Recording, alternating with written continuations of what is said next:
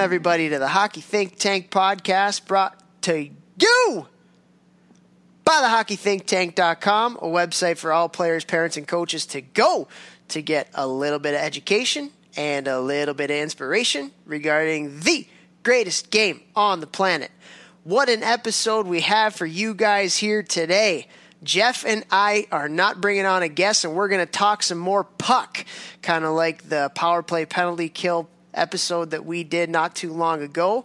And today we're going to talk a little forecheck, maybe a little forecheck breakout, because the two kind of go hand in hand. But before we get into talking some hockey, let's bring on that talent of the podcast, Jeffrey LoVecchio. Vex, what's going on today, man? Forecheck, back check, paycheck, Toph. That was my life. but it wasn't a whole lot of back check once I went to Europe. It was mainly just like third guy high and try and just bury everything and stand in front of the net. Oh, no, I'm like doing well, man. I'm in uh, I'm in Blaine, Minnesota. A, a blistery, cold Blaine, Minnesota. Stepped off the plane. One of the boys showed me his phone, and it said zero degrees Fahrenheit. Not a big fan of that. Uh, when you don't wear socks and you got style and rolled up jeans, doesn't really go with uh, with with zero degree weather. But we got tier one playoffs here this weekend, and uh, pretty excited to get after it with the boys. How are your ankles feeling? Are your ankles cold? One of the other coaches chirped me right away. He goes, "Hey Max, this isn't weather for you and no socks and the ankles showing." And I was like, "Hey, you- you are correct. I would much rather be in warmer weather, but excited to be here with my team and the boys. And we're on a we're on a heater right now, so uh, it's a good time to be rolling into playoffs. Yeah, that's awesome. Who do you guys play? Uh, we play LA, and then I don't know after that. I just take it one game at a time. I don't want. I mean, I, I tell the boy like I tell the boys the way that I think. Like you, it, it, it's a round robin. We put we got three games guaranteed. You can't think about game two or three. They don't matter. Like we got to win all three to get out of it probably. So it's like oh, there is only one game. You give everything in that one game. You save nothing. But there's no other game, and then we'll go from there. Is there any other game? I couldn't tell from what you just said right there. Or is there no other game? There's no other game. the time is now. Cliche after cliche. Oh. Let's go. You know what, man? It's amazing how quick the season goes by. Like, I'm uh, I do the the Cornell colors for the TV games at Cornell, and uh, the fact that there's like three weeks left in the season and only six games, and, and before the uh, the ECAC tournament starts, it's just I felt like that's just started yesterday. It's crazy.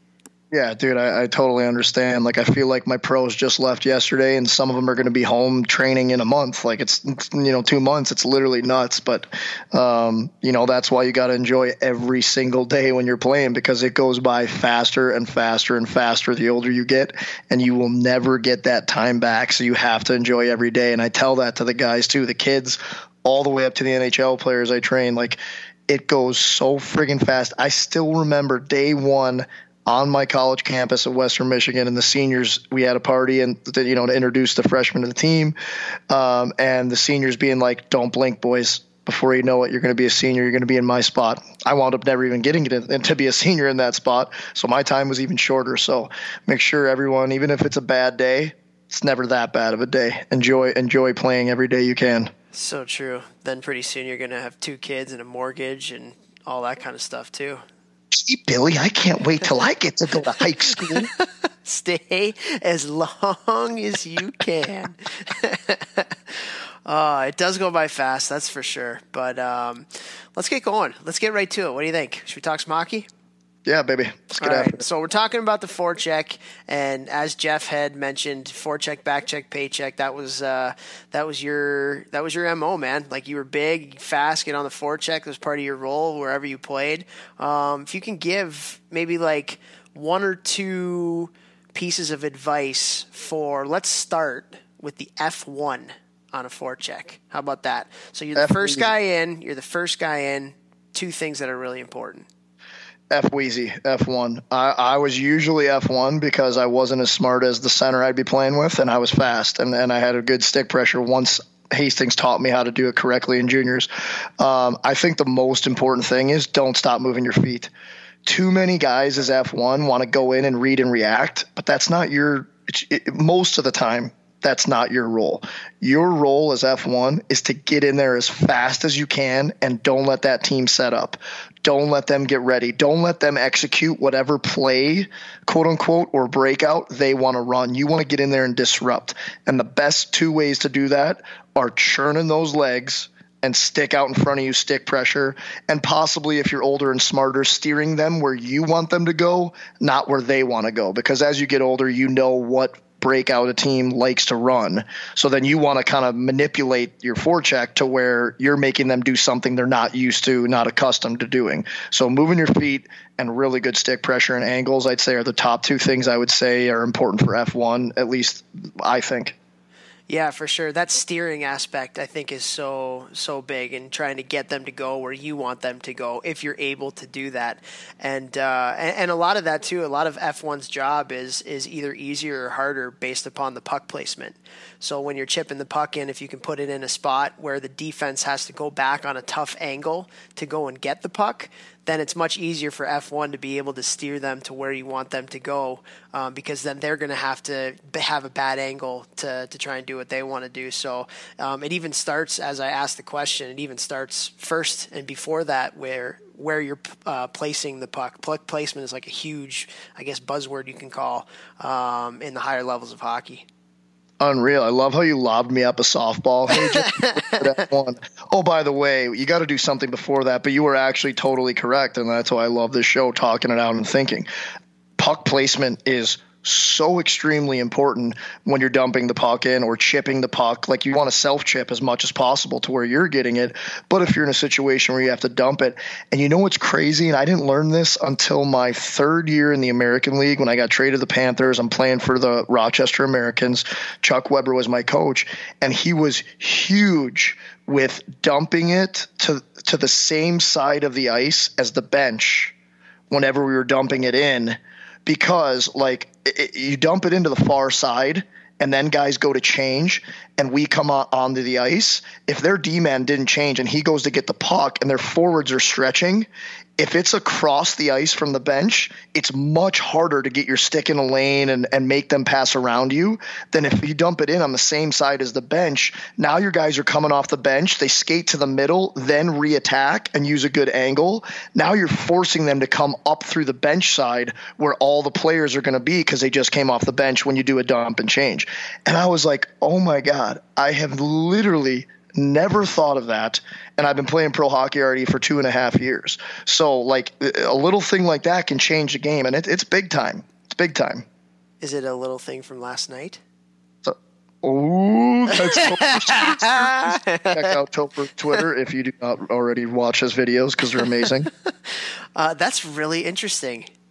Yeah, and like so, if you're gonna if you're gonna dump the puck, like probably the best play if you're gonna dump and change is rim it super hard from the far side of the ice around towards the benches, so it goes around the net towards the benches. So then when your guys are changing, they're almost skating right into the puck and it's going to go by those D men that dump it in because they're usually sagging back.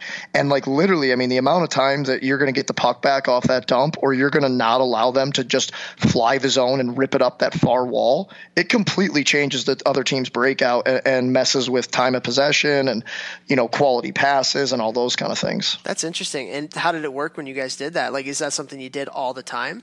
All the time. If you if you were going, and did it work? Was it something that yeah. Oh yeah. Totally. Like if you're, especially in the American League, where everyone is, you know, an NHL quality player or or close. Like if you if you put a, a good quality dump like that, it, it, completely changes, you know, how that team comes out. Like I said, and and when we didn't do it, he, coach would let you know. It was a big deal to him, and it did it did make a lot of sense.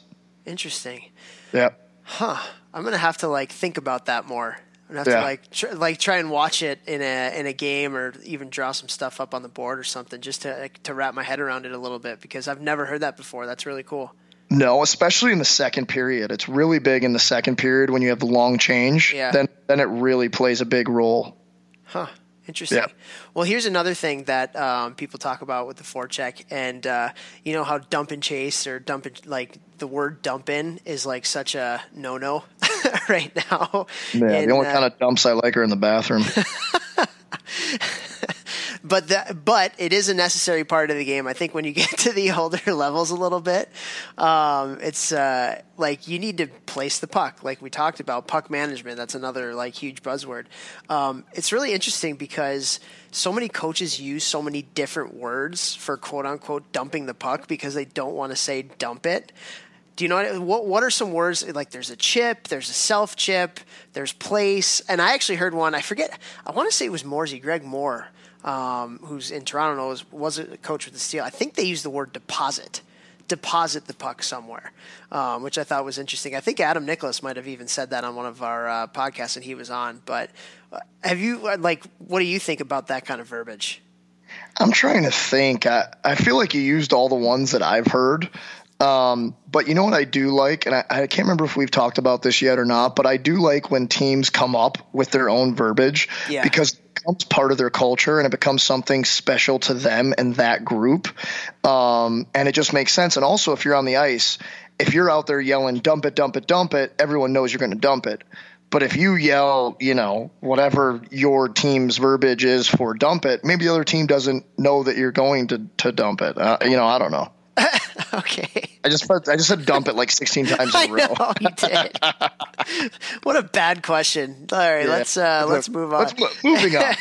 Actually, part of that verbiage, though, I think verbiage is really important because I do I do agree it can uh, reiterate your culture. And one of the pieces of verbiage that I think is really important, as we were talking about with F1, is how how like what's the role of F1 and how do you get across? So some people will say like be relentless some people say hunt the puck. Some people say hound the puck. You know what I mean? What What are some other things that you have heard that you might be able to tailor to your team? Or are those the ones that you uh, you've heard as well too? I literally think those are the three that I probably would have said: relentless, hound the puck. What was the other one you said? Hunt. Be a hunter. Hunt the puck. Like yeah, like you're going hunting. Like you're you're just you're nonstop. You're not moving. You're you're the energy guy. You're getting after it. Like I, I think he used all the ones I can't think of. so of let anymore. Me, let me ask you this question because this is actually a, a really good debate question when it comes to F1 and the four check, and that is you have your more old school type people that are like finish your check. F1 should always be finishing their check, and then you have some more of the new school people that are like, why finish your check? Just get back, like get back hard and start tracking back and back pressure the puck. Where do you fit in that uh, continuum? Let's call it. Phenomenal question. I love that you asked this question because you're right. Old school people are like, why aren't they finishing their check? But as a guy who, in the beginning of my pr- profession, junior college professional career in the beginning of the pro career i had to finish my check if i didn't finish my check i didn't have a job it was my job to like try and hit people you know, in my head, sometimes I was thinking I got to hit him so hard I want to hurt him. Like, even though I probably never did because I didn't have great balance, but like, it, it, it, like, it was always you have to finish your check. And then, you know, we got, we had Chase Berger on last season, I believe. Yeah, when he was the captain of Penn State, and their coach almost never wants them to finish a check which is you know very different for college hockey and that was kind of a newer thing. And i was literally watching highlights today in my gym while i was working out from last night's games and i was watching i believe it was minnesota and a guy was like three steps away from the d-man as he passed it. He stopped turned around sprinted back the other way didn't finish a check. And i was like hmm like you know it got, it, it got me thinking so it's weird that you asked that. I think it's very situational. I think it goes to who is the d-man you're playing against and this would be at the higher levels. maybe junior guys can think this fast, college and pro. If it's the best D man on the other team and you're within three steps, I say blast him because he's going to be thinking next time, oh, that F1 is going to come and hit me. And maybe because he's that best D man, it's like an Erik Karlsson. He's really good at moving the puck. He's exploiting holes. Maybe now he gets a little bit scared. He hears footsteps. He doesn't, he's not able to make that really, really good play. And he makes his 2A pass instead of his 1A pass. So I think knowing who you're forechecking is probably a good idea. And then I think a simple rule is probably like if you're within stick length, maybe finish your check. If you're not, don't. If it's the third game in three nights, maybe don't finish that check because you're tired. You know, I, I think it kind of goes into like what's your energy level, what's going on in the game. Is the game five nothing? why finish a check? No point in wasting energy or hurting yourself, whether you're up or down. If you think you got no chance of winning, I don't know. I think there's so many different factors that would probably come into that. Team culture, um, who the, who you have on the ice. You know, do I want my first line guy running around wasting energy when I'm going to need him on the power play all night? and I need him to score. It is a really good question. What's your what are your thoughts? Yeah, I think it's definitely situational. Um, there is a, and this is something that's really important on the forecheck too, is making sure that whenever the puck goes away from you, you're always hard back through the middle of the ice, taking back the guts of the ice. I think that's a, that's a staple. Whether you're F one, F two, doesn't even matter. Um, coming back through the middle is important. It's funny. I think a lot of professional uh, people at this juncture right now, this is a question that is really interesting because you have different opinions in terms of, you know, it was the, I feel like it was old school and then it went a little bit more new school and then the Blues just won the cup by just absolutely blasting people and playing physical. And so teams and general managers are like, okay, do we build our team to win in the regular season to make sure we get in the playoffs? Do we build our team to be playoff ready? And so I think in a one game in the regular season, do you necessarily need to hit that guy? Because why do you hit him? It's to, to wear the other team down. That's a big part of that. And can you do that in one game when you're not going to play that team the next night? That's I think that's debatable. If you're in a seven game series and you know that every hit counts. Every time you lay the body on that Eric, Erik Karlsson or whoever that defenseman, uh, and you're going to get them for at least three more games and probably more, then they will definitely know when you're on the ice and it'll cause them to think a little bit more. So the situation when it comes to that, I think if you're at least two stick lengths away, it's it's useless to, to finish your check if you're a stick length away, though. Because I think if you watch a game, and, and I do this sometimes, because there's not a ton of hitting in, in the game anymore. It's There's not a ton of it. You have your role guys. In pro. In pro. Not an amateur. In amateur, it's like way I remember, at least when I watch. Yeah. Like when I watch my 16 team, it's crazy. Yeah, yeah. So like in in the pro game, because there's not that much hitting anymore, you kind of notice it a little bit more, or at least I do when I'm watching the games. And I feel like if there's a chance to get a hit, and it's if there's a chance to get a hit on a guy with the puck where it means something, I feel like there's a turnover a lot of times a lot, a lot, a lot of times. So I do think that there is a place in the game for hitting in the right way and at the right times.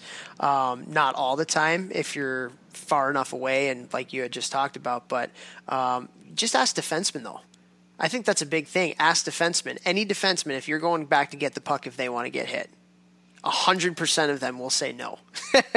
so yeah, probably the scariest thing in hockey, going back for a puck with the guy on your back, knowing he's going to try and blast you. Yeah, yeah, and even forwards nowadays, with the way that teams are playing in the neutral zone, a lot of times there's there's a defenseman that's really really gapped up. So a forward's going to have to go back maybe to be that support for the defenseman going back to get the puck. So they have to be ready at some junctures to shoulder check and maybe take a hit too. And that's not a fun thing, and especially in a seven game series, like when the puck's going back back behind your heels and you got to go retrieve pucks and you know you're going to get hit, that takes a toll on you mentally. Yeah, and I think too, like like you said, we we've said you know situationally. I think if you're a fourth line guy, you're still pretty much every level. You're an energy guy. Like you have to know what your role is that night. Doesn't mean that's your role forever. But what is your role in this game you're playing in tonight? All right, I'm on the fourth line. I'm probably not going to be playing with guys who are looking to score. The team doesn't need us to score. If we do, obviously that's awesome. We always want to score. But you got to bring that energy. We want to keep the puck in their zone. We want to wear them down. We want to make the game boring for them. We want to hit them. So there, if you're that fourth line guy, maybe even a third line guy, I think you're hitting guys. But do I want my best player who's making 8 million, 10 million a year risking full speed contact all the time? Honestly, probably not. Yeah, yeah, that makes sense. And what about? And they're also probably not hitting as much because they have the puck. Those those better players, too. Yeah, well, I mean, if you're dumping the puck in, that means you don't have a better option. you know, yeah. so your skilled players more naturally are not going to forecheck as much as the players who don't have the creativity or the sense to be able to make those plays within the neutral zone. So yeah, knowing your role, but I think it's really important for everybody, especially at the youth levels, to to understand how to do it. Uh, maybe when you get to like bantams and midgets, because at the end of the day, like you talked about with roles, you're to have to earn your roles. There's very few people that play a first or second line role at every level that they play at. A lot of times you're kind of starting from the from the fourth or the third line, maybe as a rookie when you do get to the junior level and you got to work your way up, and then you get to college and maybe you're not a first or second line guy, work your way up, get to, to pros. So the more you're better able to understand those types of intricacies, uh, throughout the forecheck, I think the better off you're putting yourself in a position to earn, you know, earn a role uh, on a team because you can't be one dimensional. You have to be two dimensional if you want to get to the next level. Total agree. And I would even say you should be three or four or five or six dimensional. The more dimensions you can play in, the more useful you are to your team. But like, I know I'm joking, but I'm also being serious. Like, I, and we've talked about this before. I think kids should be playing every position. Like up until I don't, I don't even know what that age should be if I'm a like a youth youth coach, like a little kids coach, eight, not seven, eight, nine, 10, 11, probably even 12 and 13, I'm having them play every single position because I want you to see every vantage point of the ace. I want you to learn how to play every role possible. So if you go to juniors later in life and and you're the 13th forward and you're just trying to get in that lineup and a D man goes down, hey, you know what? I played D growing up. I could try and go back there. You never know. You become more useful. Yeah, yeah. We used to do that in Chicago when we play against teams like the St. Louis Blues. And, uh, and we'd be up. we'd be I up. knew you were going to say We'd be that. up like five, six, nothing, and then Stan would be like, "All right, uh, Topher guys, you on defense now. Everybody switch." And by the way, you just brought up Stan, and for the newer listeners, if you haven't listened to our early episodes, we talk about Topher's youth coach Stan a lot. For our older listeners, and I know we have a lot of those for, that have been with us from the beginning if you still want us to get Stan on, a lot of people are asking us yeah, to get we got to get Stan on. Like, throw a comment on Twitter where we post this or Instagram or message us or whatever, because a lot of people were asking us to get Stan on. We didn't talk about him for a minute, but uh, if any of you want us to get Stan on, shoot us a message so we know. Use or just put it on social media and use the hashtag Stanimal. Yeah, there you go. the Stanimal. Uh, all right, let's move on because uh, F1, obviously, we talked a lot about that. I think F2 is a fascinating person on the forecheck because I feel like F2 is really the person that is making the read depending on whatever forecheck you're doing, whether you're doing a lock type thing, whether you're going hard 2 1 2, whether you're doing 1 2 2. The F2 is the one that really has to have the hockey sense to be able to read what's going on. So let's put yourself in your forechecking shoes now. Give me, give me one or two things that are important for an F2. Um, I, am not kidding. I literally was almost always F1 my whole life. always, because I would just tell the boys, like, I'll go, I'll always go, I'll try, because I'm always trying to go for breakaways too, but I'll just always go because I'm fast and I don't really got to think. You just hound the puck like we talked about.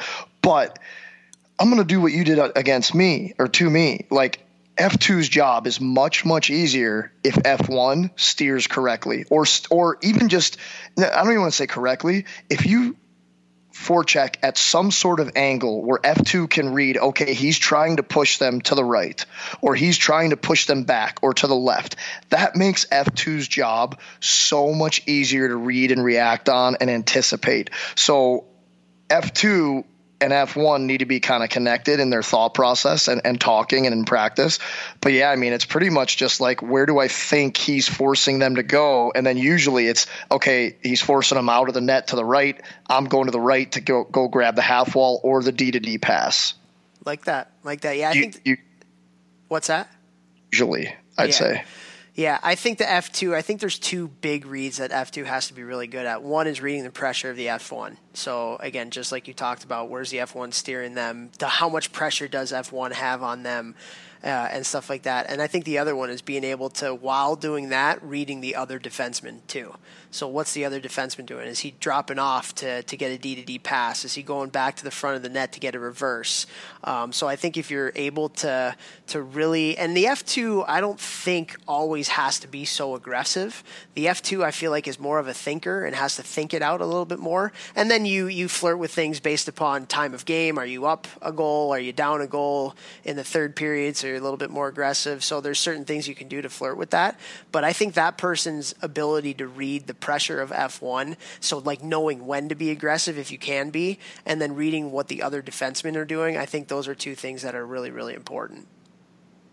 Yeah, totally agree. And something that I would say that I notice a lot in youth hockey versus more structured and higher level hockey, juniors and above, is F2 in youth hockey gets lost a lot. He kind of gets too close to F1, which then negates his ability to try and anticipate a read because he's just kind of like following F1. And if F1 gets beat, which usually F1 does get beat, like your job is to try and steer him, then now they've beaten they've beaten two guys. Yeah. So you don't want to be up his hoop. You want to be at least a little bit back so you can read and react and you know assess the situation if you're looking for the corner or they don't got a D back or whatever. Yeah, yeah, you know the F two I think is better off being more patient because, like you said, it's very easy to beat two people with one pass if you have two guys that are whether it's a rim or whether it's you know hitting the middle or even D to D. I think it's yeah, I, I totally agree. The other thing that's really interesting is uh, so Dustin Brown's a guy that's from Ithaca, right around this area, and he's somebody known for being pretty good on the forecheck. So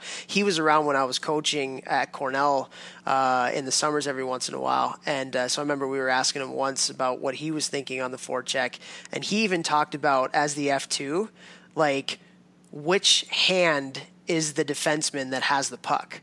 So you can shade which way because the D they always want to go to their backhand side or not to their backhand side. They're always going to want to go to their forehand side. That's just kind of natural. So reading what hand is that person, and then you can you can almost anticipate that that person will probably want to go that way, and then shade a little bit to that side.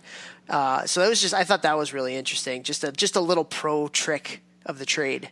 It's so true, and actually, in in I'm I think Hastings in Omaha probably taught us this on the penalty kill, and this is probably why I wound up being a very good penalty killer, is because he he's instilled that chess over checkers uh, mentality and forcing them to go where I want them to go, not where they want to go. And a big thing was on the penalty kill forecheck, at least, always try and force them out of the net on their backhand always yeah. every time. Do not let them come out on their forehand. It's much easier.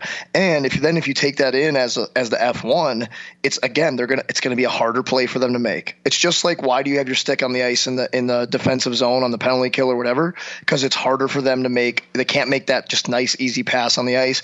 Maybe they got to sauce it. Maybe now it bounces. Same idea. You want to make it harder on your opponent and not easy on them yeah, yeah, and I think one thing that you can do too in doing that, especially with an F two, is always, I shouldn't say always, but a lot of times going from the inside out, so from the center of the ice, taking away the guts of the ice and trying forcing them on an angle to go towards the wall, because uh, that's where the skill plays happen. The skill, I shouldn't say that's where the skill plays happen, but uh, a lot of uh, a lot of times really nice plays happen through the middle of the ice uh, that will lead to offensive chances. So if you're able to take away the middle first using your stick steering to the outside, that's that's something from an angling standpoint in drills you can do a lot even in practice.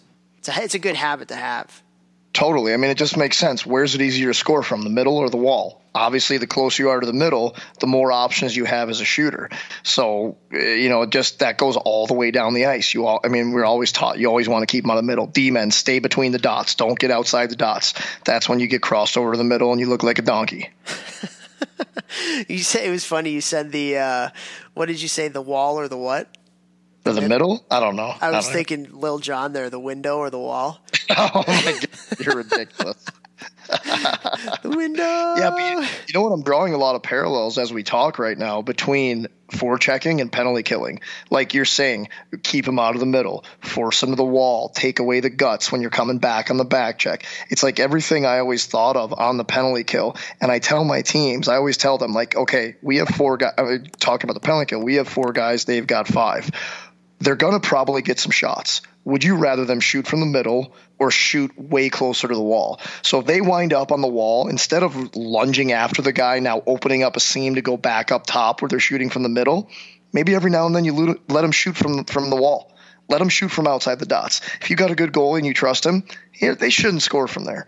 Kind of the same idea with the forecheck. Like you can go too hard as F2, but going slower and being more patient and taking away the middle probably would be a better error than than going too hard and getting ahead of the play. Yeah, yeah, that makes sense. That makes sense. All right, let's move on. I feel like F3 and the defense are kind of intertwined. So maybe like F1 and F2 are intertwined based on what they're doing, and then F3 and the D are intertwined. And I feel like when we were growing up, F3 was a little bit more aggressive and the D were a little bit more passive. Where I feel like in today's game, it's almost the opposite, where the D are really getting up on their gaps. And I, I feel like a lot of um, high level coaches, they, they hesitate to use the word pinch. A lot of them use the word gap, like gap hard or gap aggressively, because that's just sounds a little bit better and, and less almost like a loose cannon. Yeah. Um, but I feel like now um, the D are up and, and pinching, gapping up, however you want to call it. And the F3 is a little bit more reading what the D are doing and, and staying high, as opposed to back when we were playing, it was more the F3 was making that read and getting up on the wingers and stuff like that. What would you say to that? I mean, totally. But also, your first two years of in the USHL and my first year in USHL, there was two line pass, so D could ah. pinch out of you. It was terrible. That's why I sucked my first year because I was so used to playing with Stat Paul Stastny. He'd get the puck, I would just sprint as fast as I could. No two line pass, breakaway goal. Vecchio's a hero again. What's up? But when first year USHL for me it was two line pass. So you could never jump behind the D. You could never take off. D men were always pinching. But after that rule changed which you know everyone knows now is everybody too also runs or a lot of teams run the three high kind of interchange between the third forward who's up top and getting lost and diving down and the D and rotating. So it kind of just goes into also now the forecheck when the other team gets a puck, D man will go forecheck your or uh, F three. You're coming right behind that D man, and now you essentially become the D man until you can kind of re-rotate and he comes back in the middle and you're kind of floating around. Yeah, yeah. I think yeah. When we were like, it's not even that long ago. Like when you talk about a one-two-two, the the the reads of that F three were very interesting, and you had like a lot. You can either do like a lock where you lock on the winger or that F3 is a little bit more aggressive and he goes. But now the F3, it's almost like a lot of teams, they'll have the F3 come through the middle of the ice, like you were talking about, and the D, now they're responsible for the wings and they're they're getting up depending on which side the puck is, is coming out on. So it's, uh, I, I actually, that's tough to play against. Like you're a winger when you have a D that's always up on you and always gapped up and taking away that passing option, like that's that's not easy as a winger to play against. You have to win wall battles. Uh, you have to be able to shoulder check and use your body and body positioning to be able to get the puck and get the puck out. Um, it's it's a little bit uh, more aggressive and a little bit more risky, but still, if you're able to keep the puck inside the zone and extend offensive zone plays and cause turnovers and just hem teams in, there's nothing and there's nothing tougher than that, and it can just kill momentum so much. Yeah, it's so annoying, and I'll, and I'll flip the script and go from the other side because it's something I'm always telling our forwards when when a D man is pinching in like that all the time, or diving down, or staying gapped up. I start saying like if they're gonna come like that low on you, like do the opposite. You start going go towards them. And if they back up, keep going towards them because now you've created a pocket of ice where hopefully your one of your players will jump into if the puck gets free and now they have a little more time and space. And conversely, when you go up there and you're that and you're like you're kind of going into the D versus the D man coming down on you. I call it reverse pinching. So if the puck comes up to you and that D man is really gapped on you, now you want to try and get it, turn, make a play. It's really hard, like you said. It's very hard. You get hemmed in. But if you're that winger and you know the puck's coming to you, but that D man's close, if you sprint right at his chest and kind of go through him and you pinch him first, it's no D man, especially younger ones, have any idea what to do. so all you got to do is like run at them, pre pinch hit them, turn your body as the puck's coming, and just try and chip it out or stop it in your feet, and then you can make a play to your center because that D man has no momentum to come and hit you because you're into him. So just something to think about on the flip side for uh, wingers. Yeah, and ooh, very good transition in terms of flip because that's also why you're seeing. So for everybody that likes to watch the NHL, the reason why you see so many teams flipping pucks out now is because those D are taking away those wingers' options. And so what coaches will say is like, okay, just make the safe play. Don't try to don't try to be cute with the puck inside the zone. Just flip it out and then have the wingers just just go. Because not only is that the safe play, you're not passing it to somebody uh, inside your zone with a chance for a turnover, but also it puts the other team on their heels a little bit too. If you do have your wingers flying a little bit, it's creating space underneath and it's uh, it's putting the other team on it on its heels too. Yeah, totally. And how hard everyone knows you can skate faster forward than you can backwards. So if that D man is up on you and he's facing, you know, your net, but now the puck gets flipped out and you're facing his chest, you got an advantage. You're, I mean, hopefully you might beat him to that puck, and now it's a breakaway or a two on one or something too. So, um, yeah, we practice like that high flip, pro dump type thing all the time in practice, and it's fun to try it too. Yeah, I, it's funny because I used to think that the flip was like an unskilled play. I would oh. always want D to like make a play, like a tape to tape pass inside the yeah. zone. And I still think that's the better option. And for younger kids, I still think you should try oh. and do that like 100%. But I also, when you get a little bit older, that being able to flip the puck, that is a skilled play. And if you're able to add that to your repertoire, like you'll see NHL guys like legitimately try and flip the puck out or go glassing out if you're like a fourth, fifth, sixth defenseman in your skill practice. Yeah. Yeah. I mean, it's it's a highly skilled play to be moving and do that pro flip and have it land where you want it to as a forechecker skating. And not ice it. Yeah. Yeah, and, and it not be an icing like that and not you know nobody's going off sides. That is a highly skilled play. It takes a lot of timing, a lot of skill, a lot of coordination.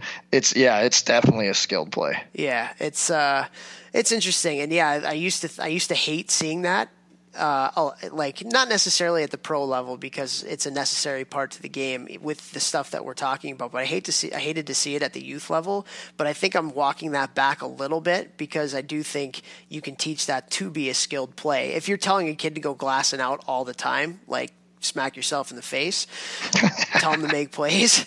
Um, yeah but I, I, do think that there's a time for it, and if you're able to do it, I, I, do think it's a little bit more of a skilled play now. Yeah, I'm not talking about glassing out. I'm talking about like making it a pass, but it's just an aerial pass. That's what we call it, an aerial pass. There you go. Um, yeah, that's that's like I said, that's a highly skilled play. At least yeah. you know in the way we're talking about it, not just being a donkey. yeah. So another thing I want to talk about that uh, I actually get questions, and I did an Instagram live uh, about this a little bit ago, and that's lock. So people are asking, like, what's a lock on a forecheck? Did you ever do any type of lock in any of the forechecks of the teams that you played?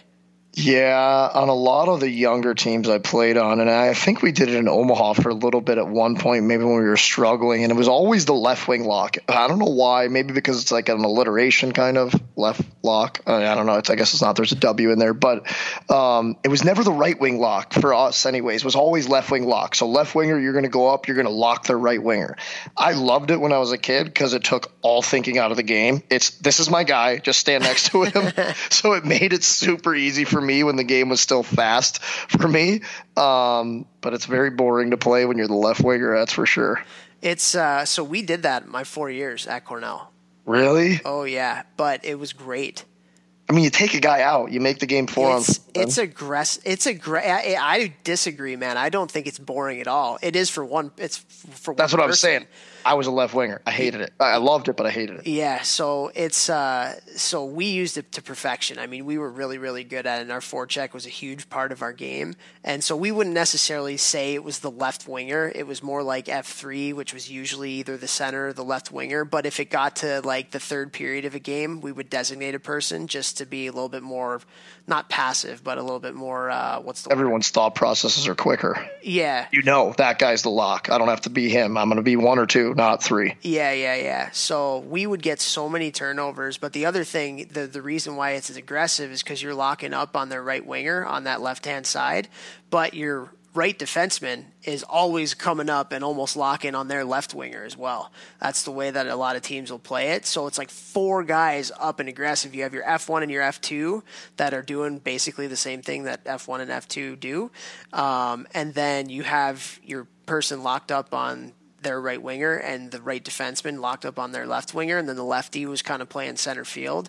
And it teams had legitimately had to flip pucks out or they would turn pucks over. Or put it through the middle and turn it over, most likely. Yeah. Well, the teams that were good at putting the puck through the middle would exploit you. They, but but then what what do you do? Then you just tell your F two, okay, don't be so aggressive, right. and come through the middle, and then right. F one will have to either their D will skate it out, and F one will come back and and uh, and hound that person, uh, or you know they the F2 would go and then they would make a play through the middle. But that's a highly, highly skilled play. But we would hem teams in all the time and then teams would just get so freaking mad but it was so much fun especially playing at cornell because with the crowd when you hem teams in that's like when they get really really going then you then offensive zone time and you're just going with the puck with the puck with the puck that's when the ambiance just it just explodes. It's unreal. The ambiance huh? Ambiance. Beyonce that's uh that reminds me of uh, your new CEO, CFO, whatever. Your, your Vinny Barra, uh, our both of our cousin. Uh, he sent me something the other day. It was like the top ten student sections in college hockey, and he told me Western Michigan was better than uh, than Cornell in that one, but there was others where Cornell was better than Western. No, on that one, he sent it to me too. They just listed it. And it, oh, it okay. Because I said I didn't see numbers. I was like, I don't see numbers. No, I I'm know. not going to talk ish to him if it's not true. Yeah, he, he sent it to me. He's like, "Oh, Western." I'm like, "No, dude, come on." so our producer is trying to pull us apart. oh, that's pretty funny. Um, no, but man, when we did the lock and we, when we did it well and we were disciplined, you the only thing is you have to be disciplined with it because yeah. it is aggressive. And the other thing too, and we talked about it a little bit before, you have to be really good when the puck goes away from you of coming back hard through the middle of the ice. Yeah. It's it's like such a necessity on the forecheck and it's something that we hounded on our players all the time. Like you have to get back. So if you're that guy locking up on the right winger and the puck goes the other way, it's back hard through the middle. Or if the puck comes this way, it's back hard through the middle. If you're the F1 and that defenseman that you were hounding passes the puck, it's back hard through the middle. Always want to take away the most dangerous part of the ice. Have any teams ever been like alternating left wing and right wing, like first and third line would do left wing lock and second and fourth would do right wing lock. I'm or? sure some have. I'm sure some have. Another another thing that uh, some teams will do is a strong side lock. So not necessarily locking one specific side, but uh. if the ah. puck gets chipped into to one of the corners, they'll lock that winger yeah. And the opposite defenseman will come up and, and gap up on the other winger. So I know there's some teams that do a really good job of doing that too. So uh, so would that be F one is going in and forechecking hard? F two immediately goes to the strong side half wall. Yeah, and then F three reads it. I mean, it it depends. F two, F three, about whatever it may be. But yeah, one person is going to be locking that strong side, and then the other thing is for F one. So you want to steer that person to the strong side. So you always want the puck to come up the side that you're right. locking as well. So that's yeah. really important for the F1. So like on the left wing lock, you're trying to steer the defenseman to get the puck to go up that right winger side where your left where winger is locking. Is. Yeah, so that's that's another big part of the forecheck. Well, I mean that goes right back to what we talked about how important the F1 steering is, like him putting the team where he wants them to go, not where they want to go. Yeah, yeah, for sure. And it's uh, if you can if you can be disciplined on the forecheck, that that's tough to play against. But the thing is, you have to. And it's funny you talk about systems. Any system, it's only as good as the buy-in. Yeah, it's oh, only totally. as good as the people buying into it. So if you're doing like quote, quote unquote lock, but there's a person that's not disciplined on the lock it doesn't work. Yeah. you need all five players in any type of forecheck really in unison and doing their role doing their role to the best of their ability because if one person doesn't do their job it could be if you're playing against a really good team an odd man rush going the other way totally and and for the young guys listening to this Tofas said this about probably five to six times on this specific podcast episode so straight from an xd1 coach's mouth like how important it is to come back hard through the middle. And I can't tell you how many times I talk to scouts as I've been a coach these last two years, and they always notice the guys who backcheck hard. And it's not them being like, he backchecks hard. They're always like, tell me about this guy. And it's always the kids who backcheck hard. It's really, I mean, it's interesting, but it's obvious. But like, if you want to stand out in a game and there's scouts watching, or just you want to be better at hockey, so for like a good reason, like when you lose a guy or whatever, like you stop and you sprint back to the middle with your stick in front of you. I can't tell you how many turnovers you will cause and just how much how much better defensively you will be for your team than if you're a guy who kind of lollygags back. Yeah, yeah. Because what does that show? When you back check hard, what does that show? Well, it shows you care. hundred percent, and it it, sh- it it shows that you are not above what your team is doing. Like if you see a guy that doesn't back check, who does he care about? Yeah, himself. He cares about himself. If you show me a guy that or a girl that that back checks hard, then they care about the team and they care about adhering to a structure and they care about doing the little things, which once you get to the higher levels, you have to have those if you want a winning team. You have to have buy in. You have to have players that want to do the little things and want to buy into maybe not doing the glamorous individual thing, but doing the thing that's going to help the team win. So if you can pre program your your program with people like that, that's recipe for for winning. You know who comes to mind who was probably the best at all all time at that is Pavel Datsyuk. Oh God! Have you ever watched? I urge everyone listening to this episode right now to look up like Pavel Datsyuk back checking or Pavel Datsyuk stealing the puck on the back check. Like he was a magician. As soon as the puck would turn over, he'd hit the hooks. He'd immediately start sprinting back, and he always knew the right stick angle to like swoop the puck and swipe the puck and push a guy's elbow. He was unbelievable. And guess what? He also load of points because he got the puck so much from when people think they that he was done. It's unbelievable. Yeah, he's. I miss him.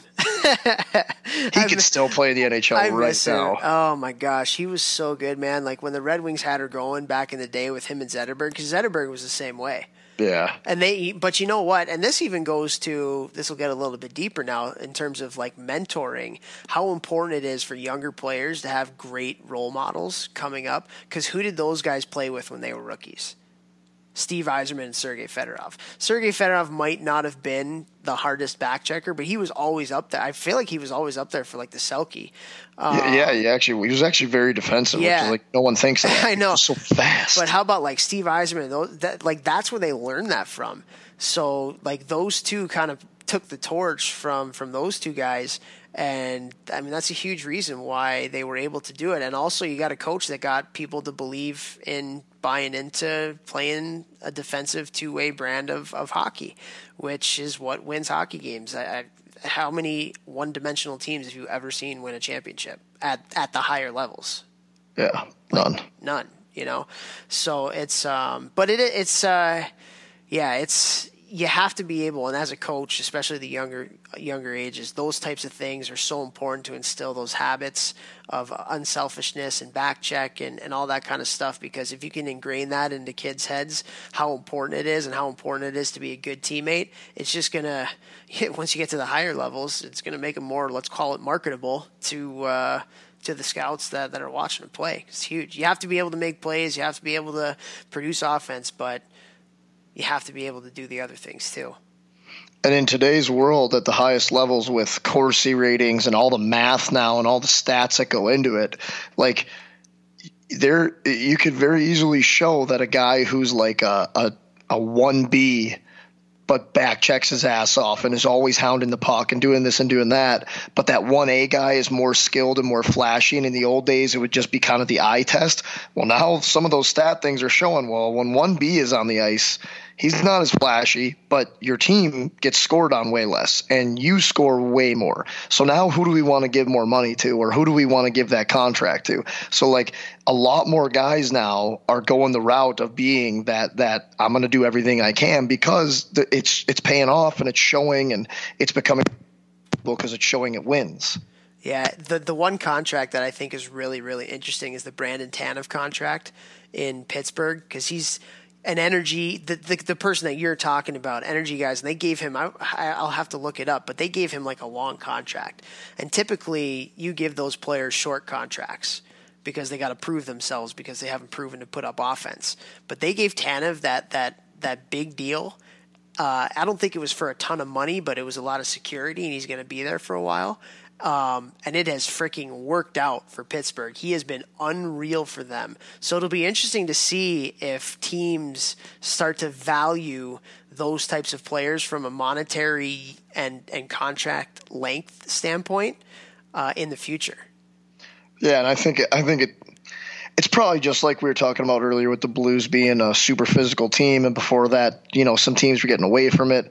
Whatever wins that year, you know, or wins the most over the next two, three years, people are going to go towards that trend. Then something else is going to replace it. It's just going to be cyclical.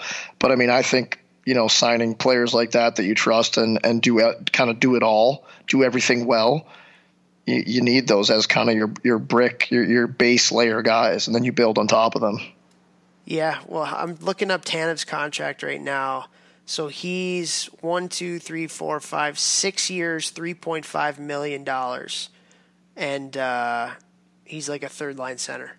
So value him, but I think the intangibles that he brings, and that's one thing when you're building a team, like really good penalty killer. How important are those? Fast, relentless, hound Like how important are those types of guys? We even talked about it with the F1, how important the F1 is. You can get a few guys that can really hound and really do that type stuff. And it was just interesting that Pittsburgh rewarded him with that much money uh, as a free agent as that type of role. And it'll be interesting to see moving forward if they if any other teams continue to do that. Does it say kind of the first one? What you're looking at? Does it say what his face-off percentage is? No, it doesn't. This is, I'm just at oh. capfriendly.com. I mean, obviously, we all know how important faceoffs are, but I was talking to uh, an NHL Hall of Famer two days ago on the phone, and we were talking about centers, and he was like, "Jeff, you don't understand how much value is placed on a guy who can win a lot of draws." Yeah. And he's like, "I know you do understand." He goes, "I know you do understand, but like you don't understand. Like NHL teams, that is what they want so badly is a guy who they know they can count on to win the big draws." Yeah, well, I mean, possession is the name of the game right now, and what's the one thing that provides you possession right from the start? And how many are there a game? I mean, I don't even know, but a ton. That's great. That's a great question. there, I wonder what the average amount of faceoffs per game is. Let's say it's one per minute, so that's sixty faceoffs in a game. That's you a lot. Sixty? I don't know. Interesting. I'm going to take the under on that. I don't know how we look this up. If somebody listening knows how us we can look this up, please message us. Toph's thinking 60. I'm taking the under. You think so? I think way under. I mean, I, I don't know. I don't know either. It's just interesting. I've never thought of that. Yeah, but uh, yeah, it's all those little things, man. I mean, little things are so important nowadays. It's uh, that's what wins you games. All right, now I'm down a rabbit hole. Now I want to see this uh, this face off wins. It doesn't matter. It doesn't. Uh, I don't know. We'll figure it out next episode. I'm gonna get this going here. Um, but let's get let's get back to the forecheck. So, is there who is one or two people maybe? Actually, you don't watch hockey that much, but maybe one or two people that you played with at the pro level that people might know that you think were unreal on the forecheck. Antoine Roussel, F1. Antoine Roussel played for Dallas. I've talked about him before on the podcast a long time ago. That I didn't think there was that many people that I could say like always were working harder than me. Antoine Roussel willed himself to the NHL. So impressive. Great guy too. Still there. Is he still there? Oh yeah, he's still playing, man. Yeah, I mean he, he just awesome guy, unbelievable guy, but just his F1 ability to just never stop moving his feet, never, ever, ever, and just be relentless, like the definition of relentless. It's why he's in the NHL, why he's made millions of dollars. Well, and what was what else was so special about him? Was he like, uh, just in terms of he just never stopped working? dude, he never, I've never, like, I can't even explain it. I wish I could have videoed him in practice, his first year pro in, in Providence. Like, I've never seen someone work at 100 the entire practice and game, every shift, 100. Like, he was like 178 pounds, 185 pounds fighting heavyweights in the AHL and just chalking. And, like, I don't even think he's was a good fighter. It was just like he never stopped. Like it was like he was like on crack or cocaine or something all the time. He wasn't, but like it was just like he was like, ah! It was unbelievable, dude. It was unbelievable. What, what was he like? Shut up. you sure? dude, I'm a man. I'm a man. Oh, Nobody Saving Silverman. Saving Silverman reference. Oh, yeah. if you haven't seen that movie, that is, I think that is the most hidden gem best movie ever. I think that really bonded us as besties. I think I it did actually. Year, saving Silverman, actually. I, I want to say the year that we were living together. I don't even. I think we were like, yeah, this movie's on. We we might yeah. as well watch it. I think I rented it just randomly at Blockbuster. Is that what it was? Be a thing. And then and then when we uh, and then when we freaking watched it, we are just dying laughing the whole time. Unbelievable! What I think, th- I think the best thing though, and Uncle Tim probably wouldn't want us uh, sharing this, but uh, we have a uh, a nickname for our Uncle Tim, and it's Jack Black.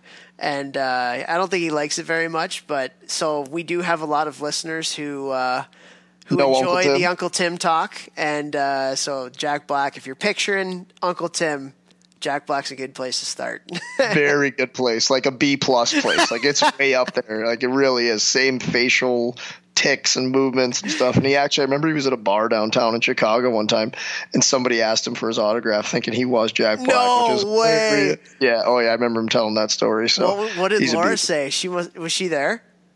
I don't remember. Laura hates the comparison, obviously. I know. But it's just Uncle Tim's just so funny with his facial expressions. He's just hilarious, and so is Jack Black. So Yeah, yeah, I love it, man. All right, well, this got off the rails pretty quick, uh, but this was this was cool. I love talking hockey, man. Talking hockey is is a lot of fun, and it was really good to to pick your brain on some forecheck stuff here today. Yeah, well, I like I like when we break it down like this because it really like makes you stop and think like a lot more about strategies. Like when we started talking the other day, and you decided like a week ago that you wanted to do a, a podcast on forechecking, I was kind of like, can we do an entire episode on forechecking?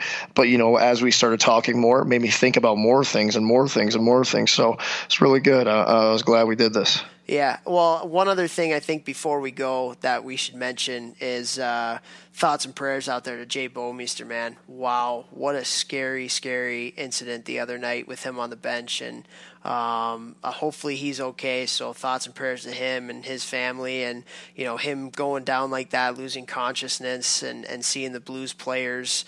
Uh, I don't want to say freak out, but they were. I mean, they were adamant that they needed to get trainers over there and stuff. And you remember the the Rich Peverleys and you remember the Jiri Fischers and what happened with them. And it, it just kind of goes to show. I wanted to talk about it because it just goes to show how important trainers are.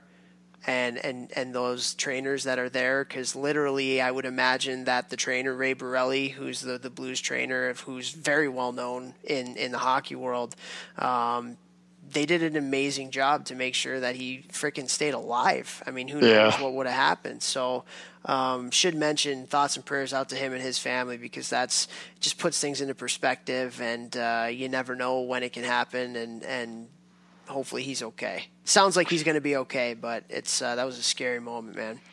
Yeah, extremely scary. And like you said, uh, unbelievable job by both NHL teams and their staffs and doctors to, to, to take care of him the way they did. And I mean, keep him alive. Yeah, yeah, for sure. So, um, let's end it on a positive. End it on a positive. End it on a positive. So, thank you to our listeners. As always, you guys are the best, and uh, we, with this episode, will hit over two hundred and fifty thousand, quarter of a million downloads of this podcast. And Wow. uh, it's just it's it's very very humbling and very very cool that uh, you guys want to spend some time with us and and hopefully you can bond if you're a parent with your kid. That those are the best emails that I get honestly are the ones where people email us or, or message us and say hey like this is a little bit of a bonding experience. We listen to you guys on the way to the rink and it's a way for me and my kid to, to talk hockey. Um, and they usually say you're a clown and I'm kidding. Uh, they do, they do think that you are the talent though for sure and bring and, and bring it bring it to a different level.